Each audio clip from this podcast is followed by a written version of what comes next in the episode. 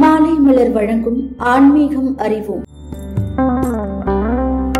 அனைத்து மக்களாலும் சிறப்பாக கொண்டாடப்படக்கூடிய மிக முக்கிய பண்டிகை தீபாவளி திருநாள். ஒரே மாதிரியாக கொண்டாடப்படும் சில பண்டிகைகள் நாட்டில் பல்வேறு இடங்களில் அந்த பகுதிக்கு ஏற்ப பல பெயர்களில் கொண்டாடப்படுவது வழக்கம். ஆனால் இந்த தீபாவளி பண்டிகை மட்டும் ஒரே பெயரில் கொண்டாடப்படுகிறது. ஒவ்வொரு ஆண்டும் ஐப்பசி மாதத்தில் வரக்கூடிய அமாவாசை திதியில் தீபாவளி பண்டிகை கொண்டாடப்படுகிறது. அதே போல இந்த ஆண்டு ஐப்பசி இருபத்தி ஆறாம் தேதி ஞாயிற்றுக்கிழமை அன்று தீபாவளி பண்டிகை கொண்டாடப்படுகிறது.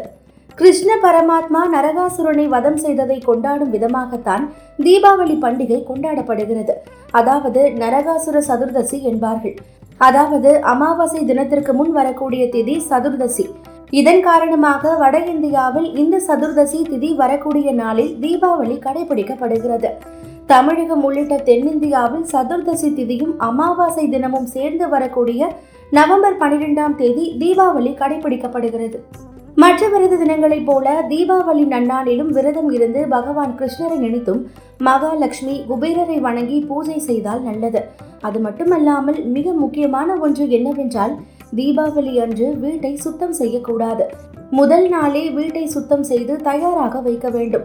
தமிழக மக்கள் இதை ஒரு நாள் மட்டும் கொண்டாடுகின்றனர். ஆனால் மற்ற பல இடங்களில் தீபாவளியை ஐந்து நாள் கொண்டாட்டமாக கொண்டாடுகின்றனர். நவம்பர் பத்தாம் நாள் வெள்ளிக்கிழமை தொடங்கி பதினான்காம் நாள் செவ்வாய்க்கிழமை அன்று தீபாவளி கொண்டாட்டம் முடிவடைகிறது. பொதுவாகவே அமாவாசை அன்றுதான் தீபாவளி வரும். ஆனால் ஒரு சில வருடங்கள் அமாவாசைக்கு முதல் நாளே தீபாவளி வரும். இந்த வருடம் அமாவாசைக்கு முந்தைய நாள் தீபாவளி வருகிறது. தீபாவளி அன்று புத்தாடை அணிதல் பட்டாசு வெடித்தல் இனிப்பு சுவைத்தல் போன்றவை எப்படி முக்கியமானதாக பார்க்கப்படுகிறதோ அதே போல அன்றைய தினம் அதிகாலையில் எழுந்து கங்கா நீராடல் எனப்படும் எண்ணெய் தேய்த்து குளிப்பதும் முக்கியமாகும். தீபாவளி அன்று அதிகாலை மூன்று மணி முதல் ஐந்து முப்பது மணிக்குள் எண்ணெய் தேய்த்து குளிக்க வேண்டும். தீபாவளி பண்டிகையின் போது ஏழை எளியோருக்கு முடிந்தவரை புத்தாடை தானமும் இனிப்பு மற்றும் உணவு தானமும் செய்தால் அந்த மகாலட்சுமியின் அருள் முழுமையாக கிடைக்கும் என்பது ஐதீகம்.